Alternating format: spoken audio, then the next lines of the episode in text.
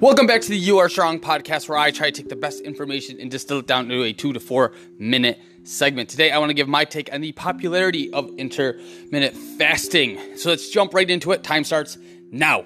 So, I like it. I like intermittent fasting. I've recently used it to drop from 215 down to 195, and will continue to use it until I'm at about 185, maybe 190. We'll see what I look like there and see how toned I am, if I'm happy or not, and then I'll switch my goals up from there.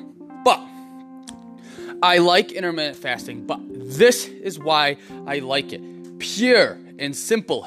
It is a easy, simple to follow routine, an eating routine that gets you in good habits and keeps you in a caloric deficit. That's it. Nothing else about it that I really care about.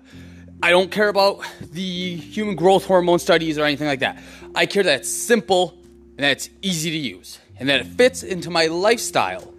Will it work better than simply counting calories and being in a caloric deficit? No, I don't think it would. But it fits into my lifestyle and makes the weight loss easier, so I use it. Will it work for you? I don't know. Give it a try. You tell me. But I'll tell you how I do it. And really, I don't do true intermittent fasting where I'm doing like 16, 24 hour fasts. No. I really do more of a time restricted eating routine. I get home late, I eat late. When I wake up, I'm really usually not that hungry. I'm not. So I don't eat.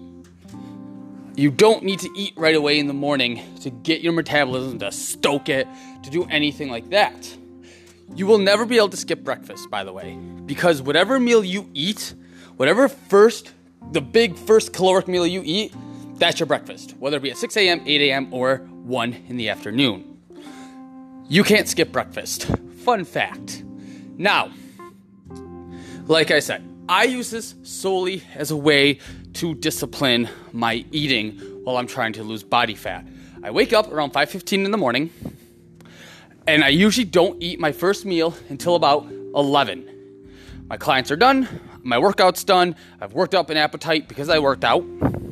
And then I eat breakfast. I eat from my meal list. If you know about my KIS nutrition system and you follow it and you've done step two, the most important part, then you have a list of foods that you like, that you know the calories and protein in them, and you know fit into your, well, what you need for calories and protein. So then, around 11, I take my first, you know, meal, and then I give myself 9 to 10 hours to fully fit in the protein requirements that I need and the calorie requirements that I need. Turns into a little game. I have that window to eat, and then I don't eat after that. Again, the only reason that I do this is because it fits into my lifestyle. It makes it easy. It makes it simple. I know I have from 11 to 9 p 11 a.m. to 9 p.m. to eat the foods pretty much 80% of the time off that list that I have, and bam, done makes it simple, makes it easy. I switch foods around on the list if I get bored of certain foods. It's that simple. Now, like I said, I don't know if it would work for you. Would that fit into your lifestyle? I don't know. But I can help you kind of understand whether or not you should use it or how you can fit into your lifestyle or come up with a different plan if you message me through either our Facebook account or Instagram account. I'm just here to help you. I'm not going to try and sell you anything, but hopefully you found this helpful. Give intermittent fasting a try. It does work if you use it so, solely as a way to discipline your eating habits.